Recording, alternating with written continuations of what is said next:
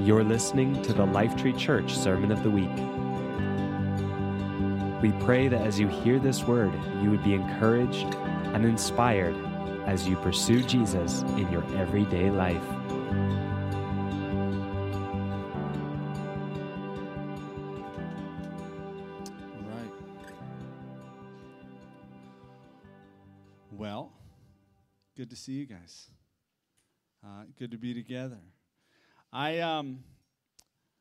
I'm really grateful to get to share what I get to share today. I'm really grateful to get to be up here and open up the scriptures with you guys. How many of you were here or were able to tune in and hear the message that Aaron Dick from Gateway Church shared with us last week?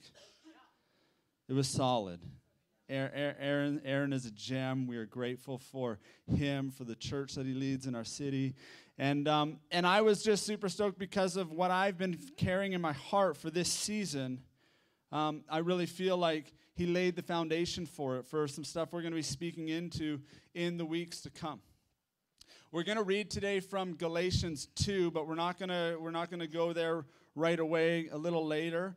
Um, but if you want to be prepared for that, that's going to be Galatians 2, verse 11 to 21, the second half of the chapter.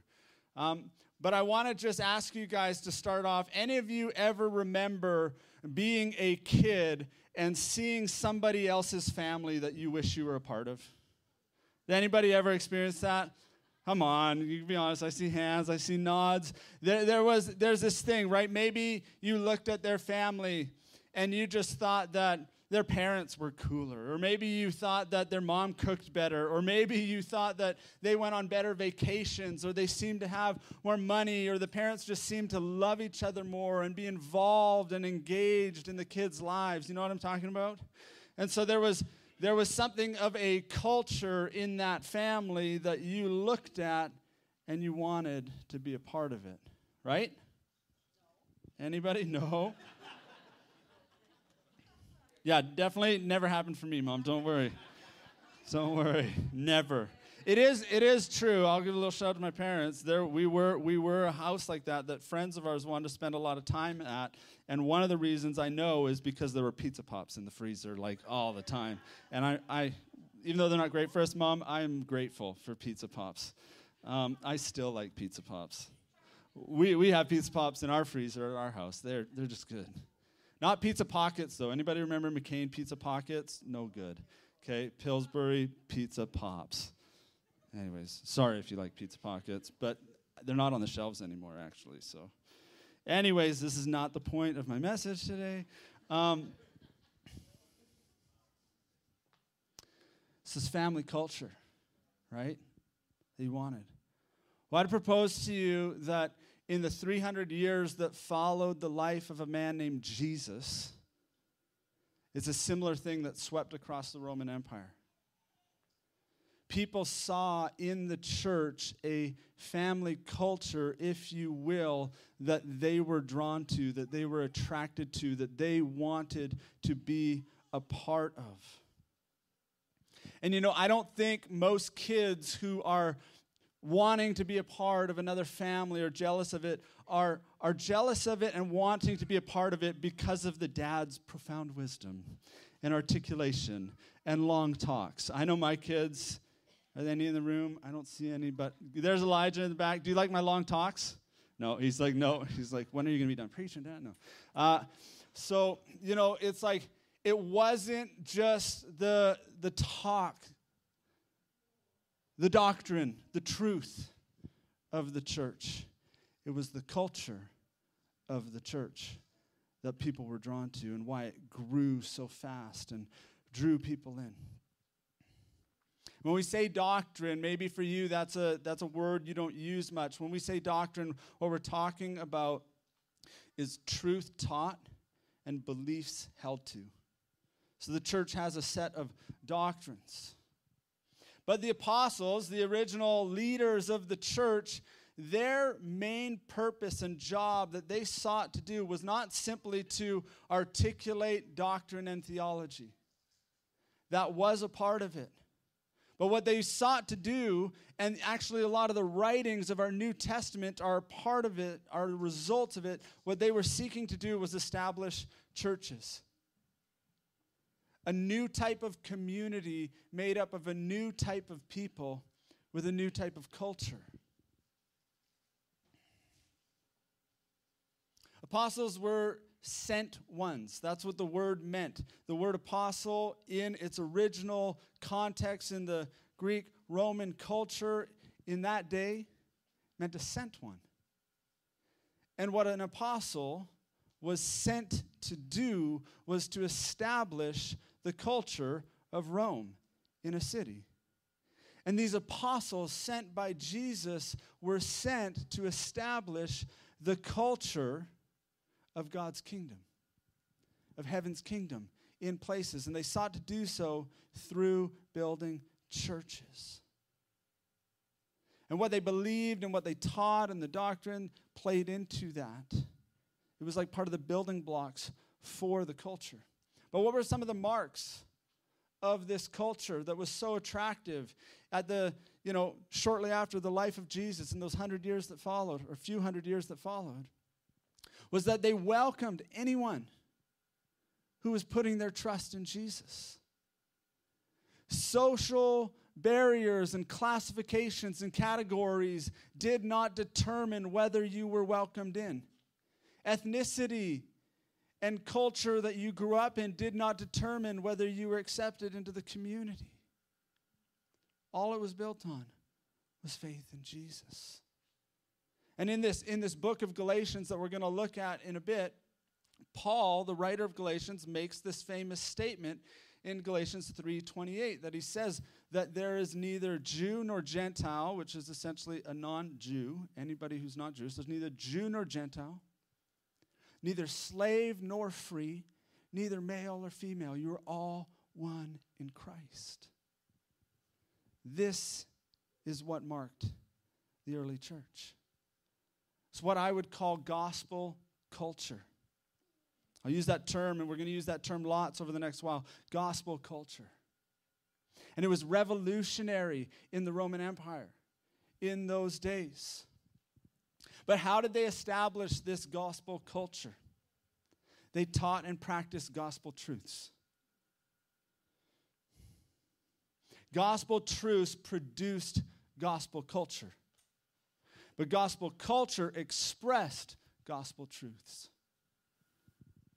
You with me?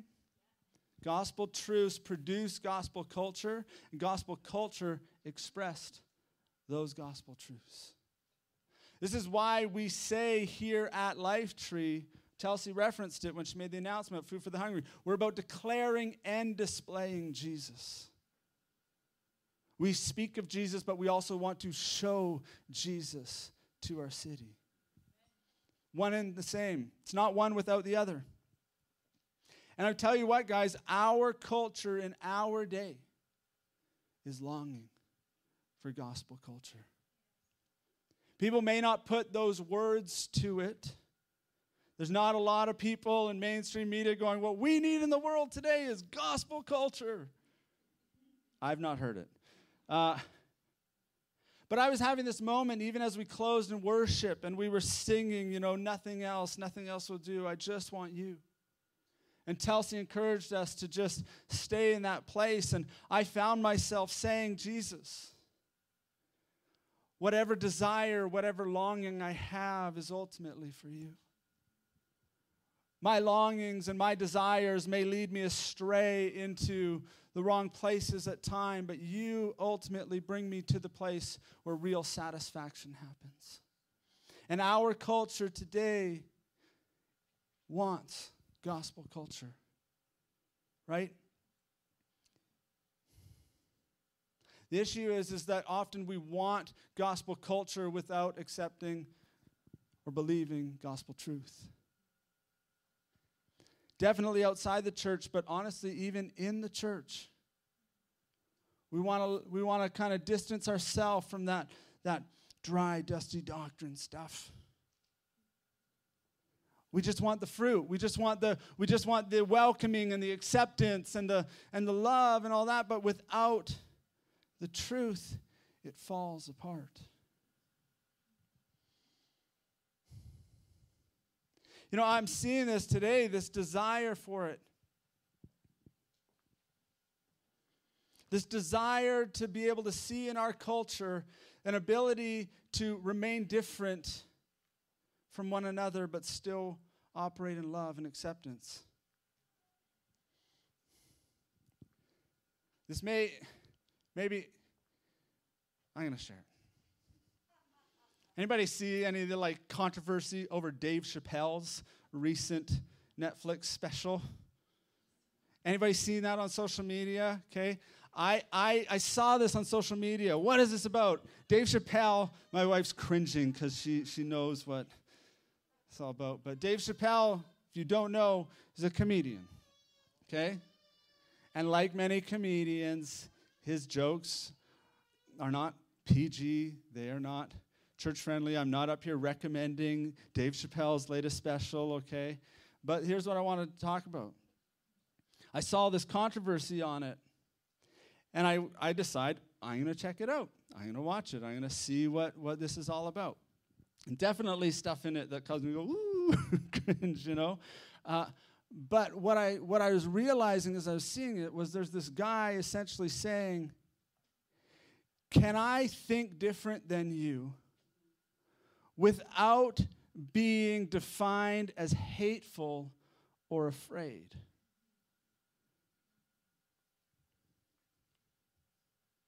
He's saying it's okay to disagree. And a portion of the culture is saying, no, it's not.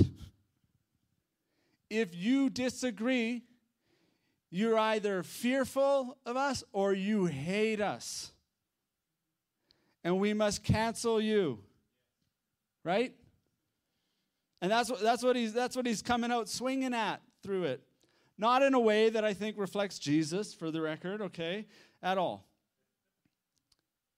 It's a great example of the confusion that happens in our society when we let go of the truth.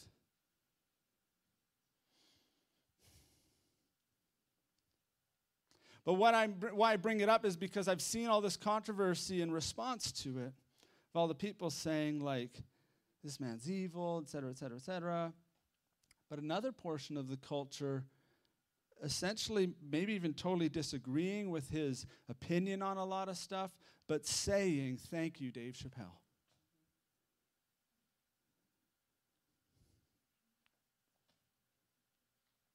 And so there, there's this, there's this this thing going on, right? Where, where we can't think different without being written off as some villain.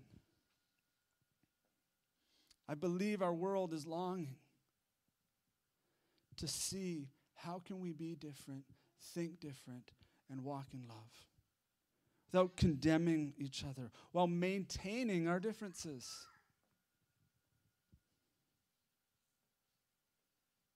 Can we be different and disagree and still walk in love? I tell you this no people have displayed this better than the church when it embodies gospel culture. Caveat when it embodies gospel culture. We know the church has done horrible things. But it's always, it's honestly, even that's a shallow conversation in my opinion because the church is made up of people. There have been people who love Jesus and love the truth and, and hold to it in some respect. No one's perfect. Even the, even the saints we love to elevate up to these high levels, they had imperfections, and we're going to see that today in what we're going to read.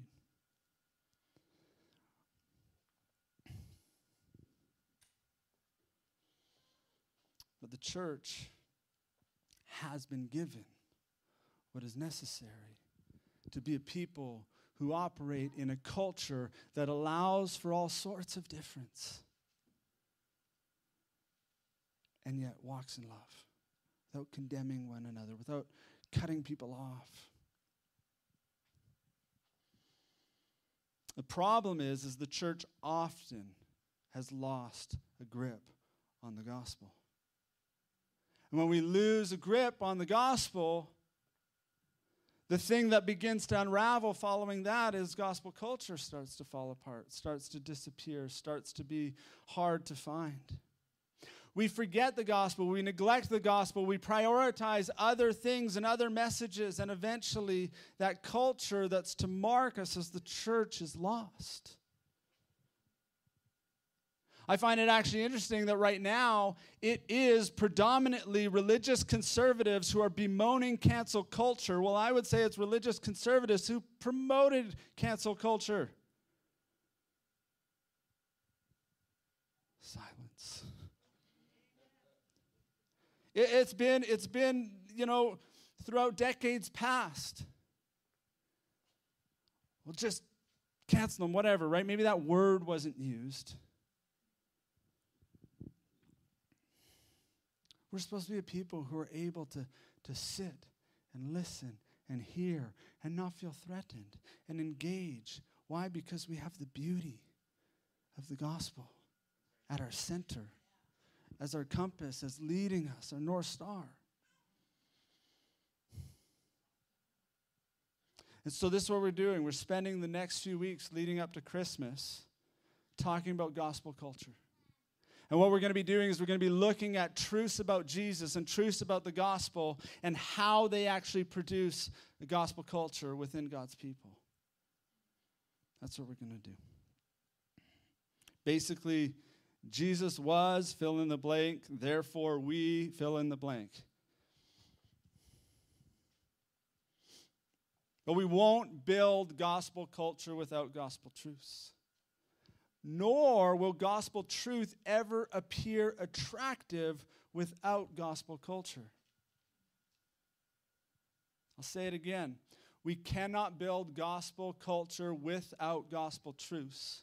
But gospel truths will never appear attractive to the world without gospel culture. We're passionate about declaring and displaying Jesus to our world, to the city.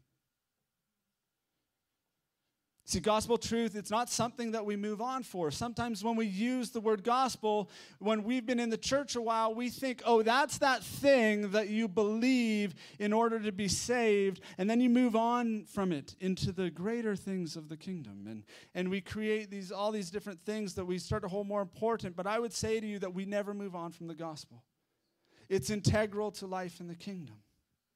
It's to shape our expression as Jesus' followers, as his church. There's layer upon layer of it that we need the nutrients from. Tim Keller says it this way Tim Keller is a, a preacher.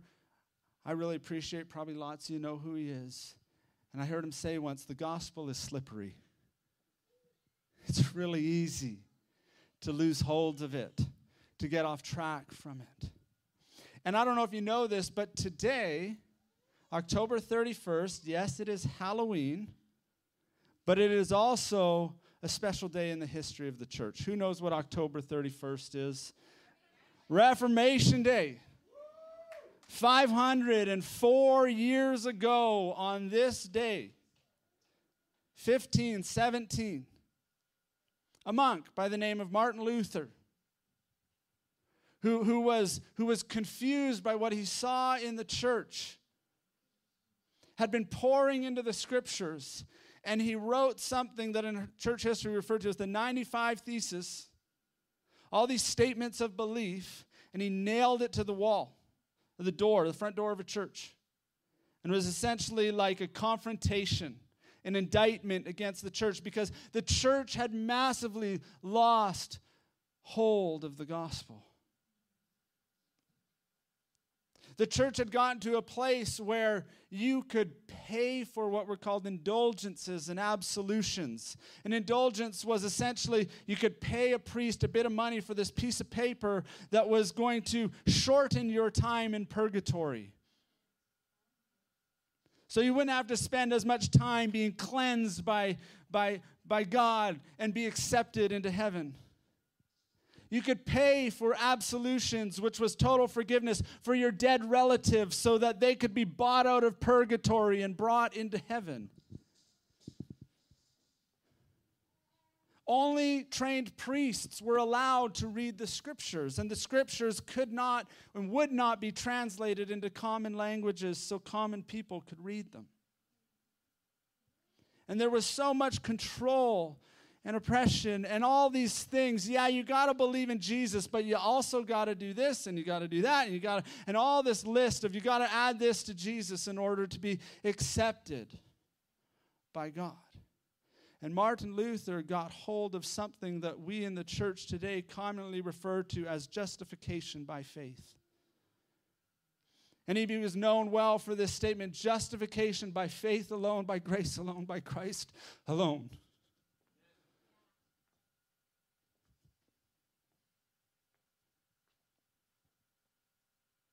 And what we're going to look at today is a story from AD 47 49 is the rough date that scholars put on this.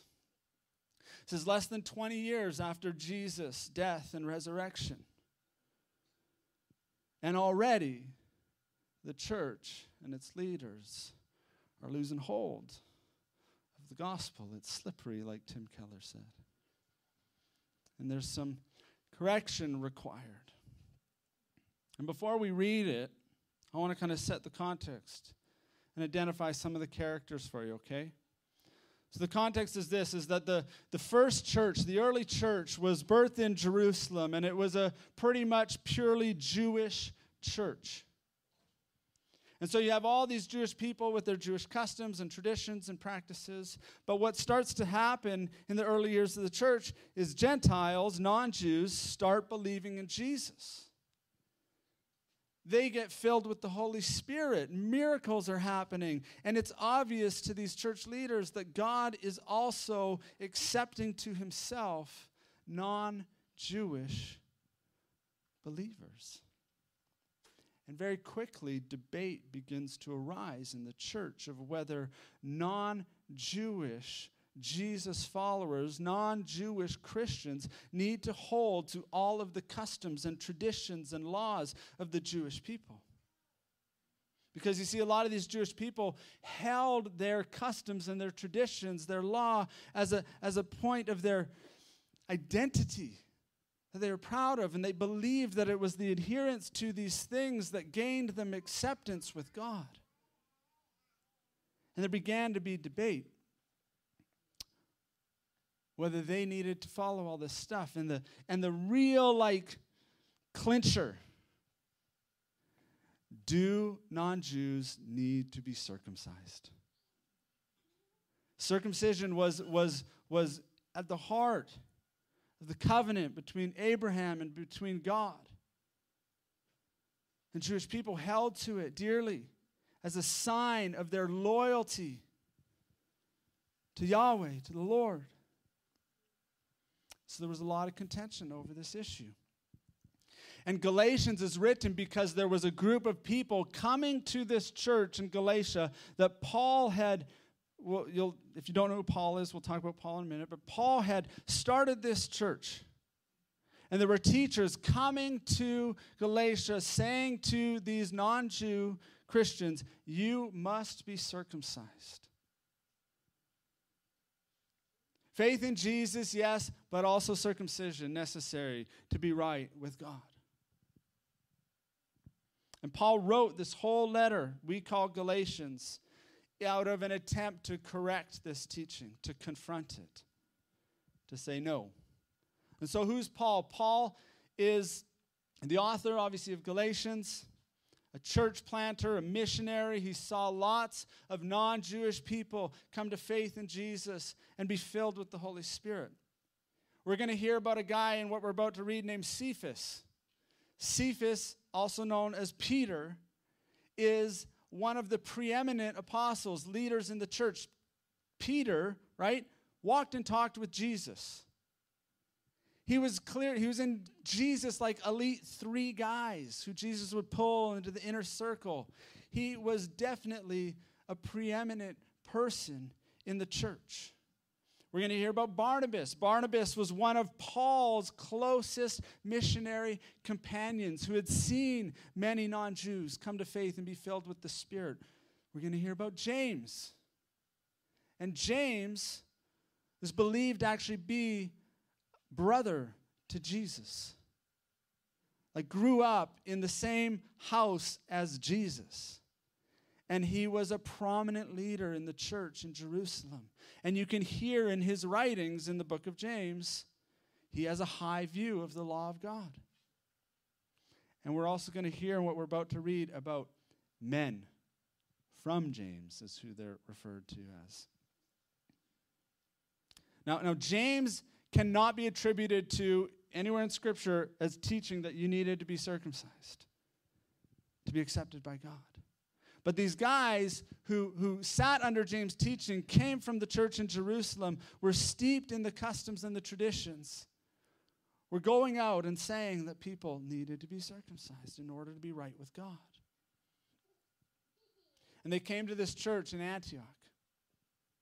Antioch is a city 300 miles north of Jerusalem where there was a vibrant church filled with non Jews and Jews. And it was a dear place to Paul. He spent a lot of time there. So there's our context, okay? Here we go. Galatians 2, verse 11 to 21.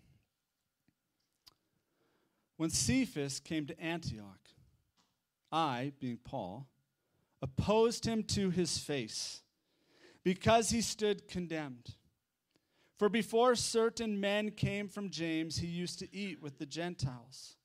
But when they arrived, he began to draw back and separate himself from the Gentiles because he was afraid of those who belonged to the circumcision group. The other Jews joined him in his hypocrisy, so that by their hypocrisy, even Barnabas was led astray.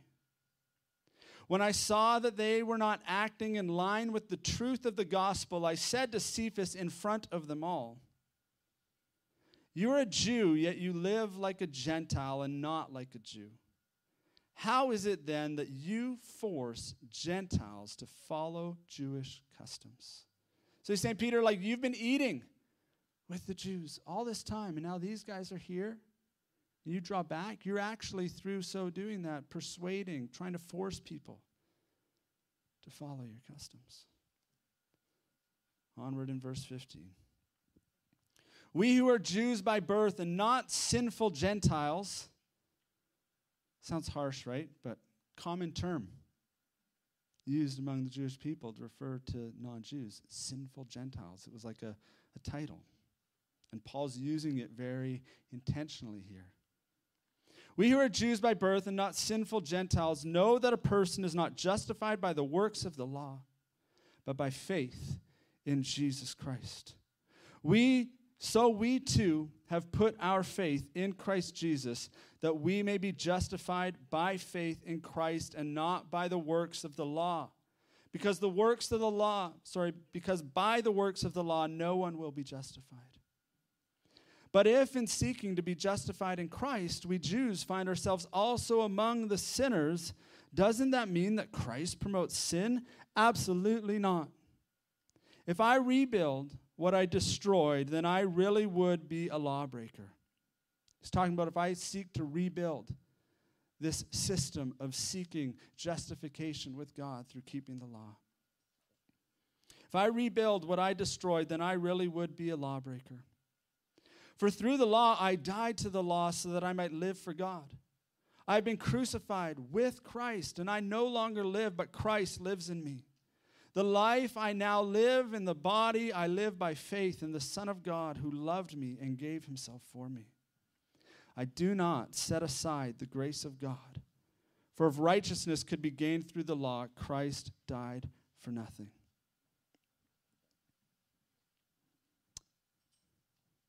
What I, what I want to point out, even before we briefly look into what Paul actually said to them, is I want to I wanna point out what Paul says in verse 14.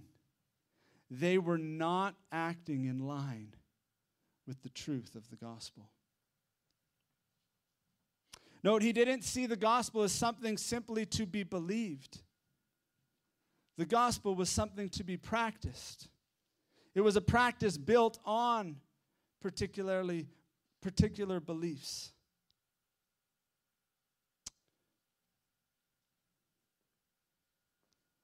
How were they violating the gospel in this story?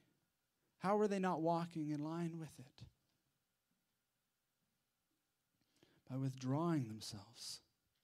These Jewish believers withdrawing themselves from the non Jewish believers out of fear of what these intensely religious conservatives, if you will, would think of them.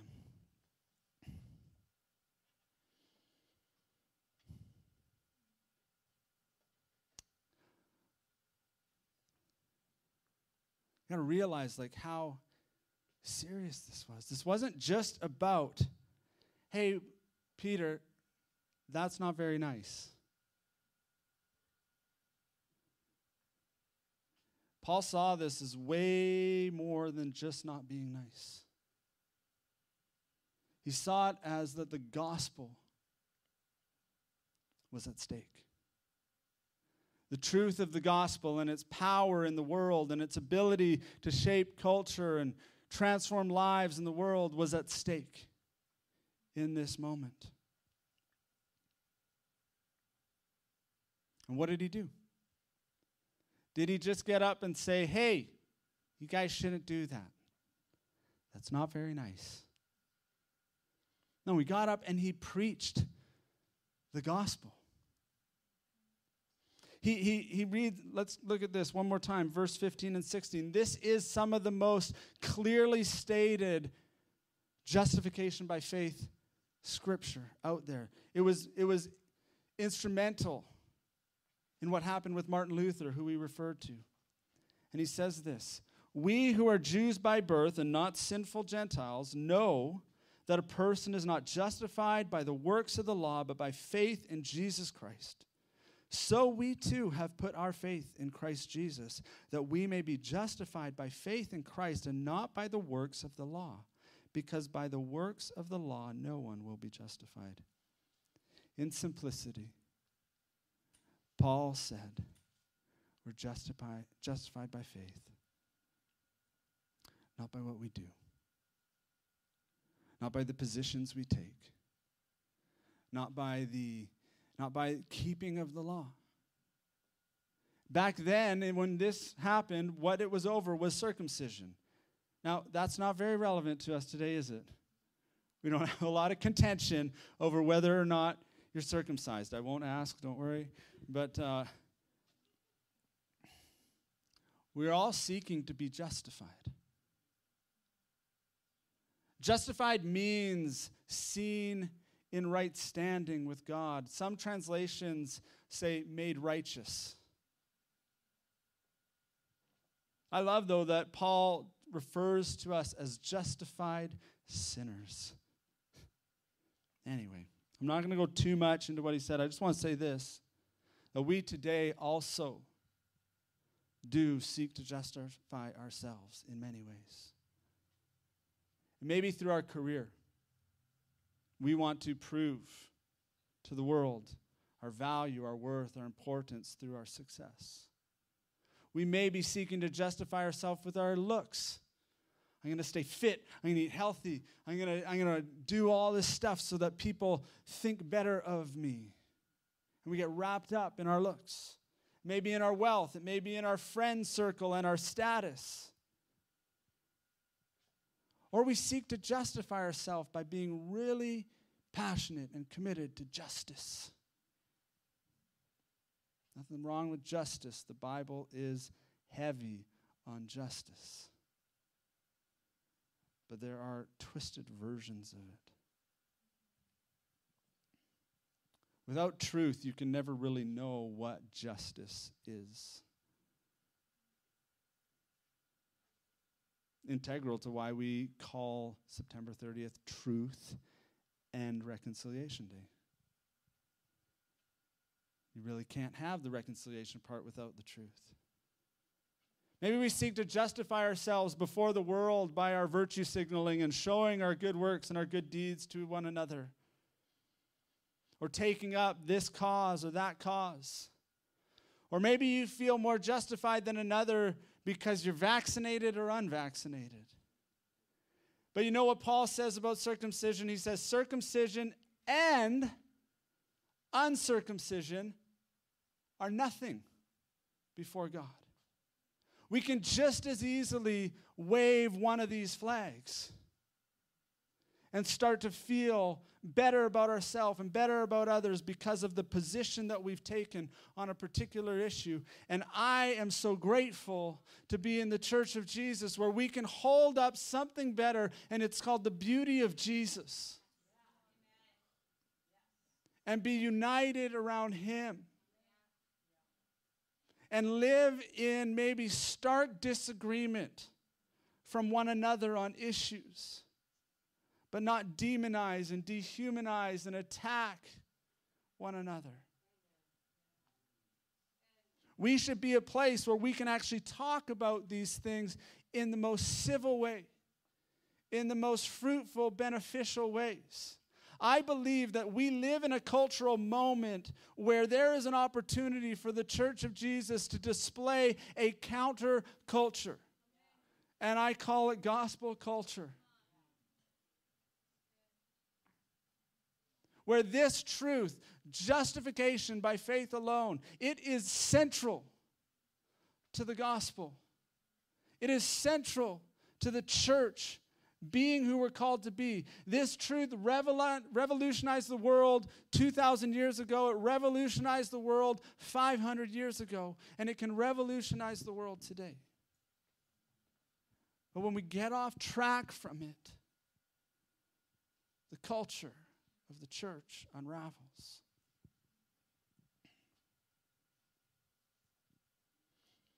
And we could, we could unpack, like these are dense scriptures we just read. I want to pray in closing. Before we pray, I want to invite you again food for the hungry, training.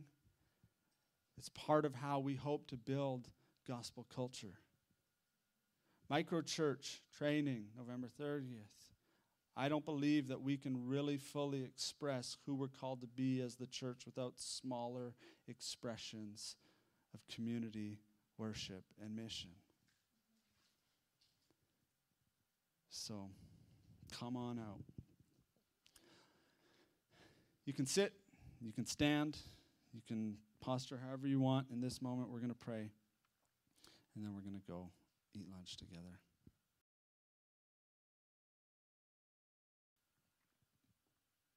Father, we ask you to help us.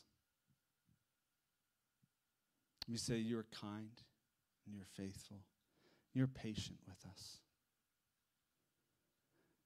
We thank you that we are accepted before you, not by our own righteousness but because of Jesus.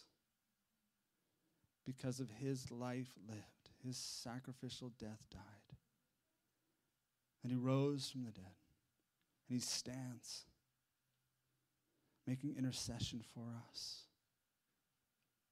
And we ask that you would help us to be a people who forsake our self righteousness any sense of superiority that gets built in us through patting ourselves on our back for our good efforts and our morality or whatever else we may seek to build our righteousness on. We ask that you would make us a people and a community that display the beauty of Jesus through a gospel culture that's built with gospel truths about you. We ask this by your grace and for your glory, Jesus. Amen. Thank you for listening to the Lifetree Church Sermon of the Week. At Lifetree, we are a family all about declaring and displaying Jesus to transform lives and benefit our city. If you'd like to find out more about Lifetree, you can find us online at lifetree.ca.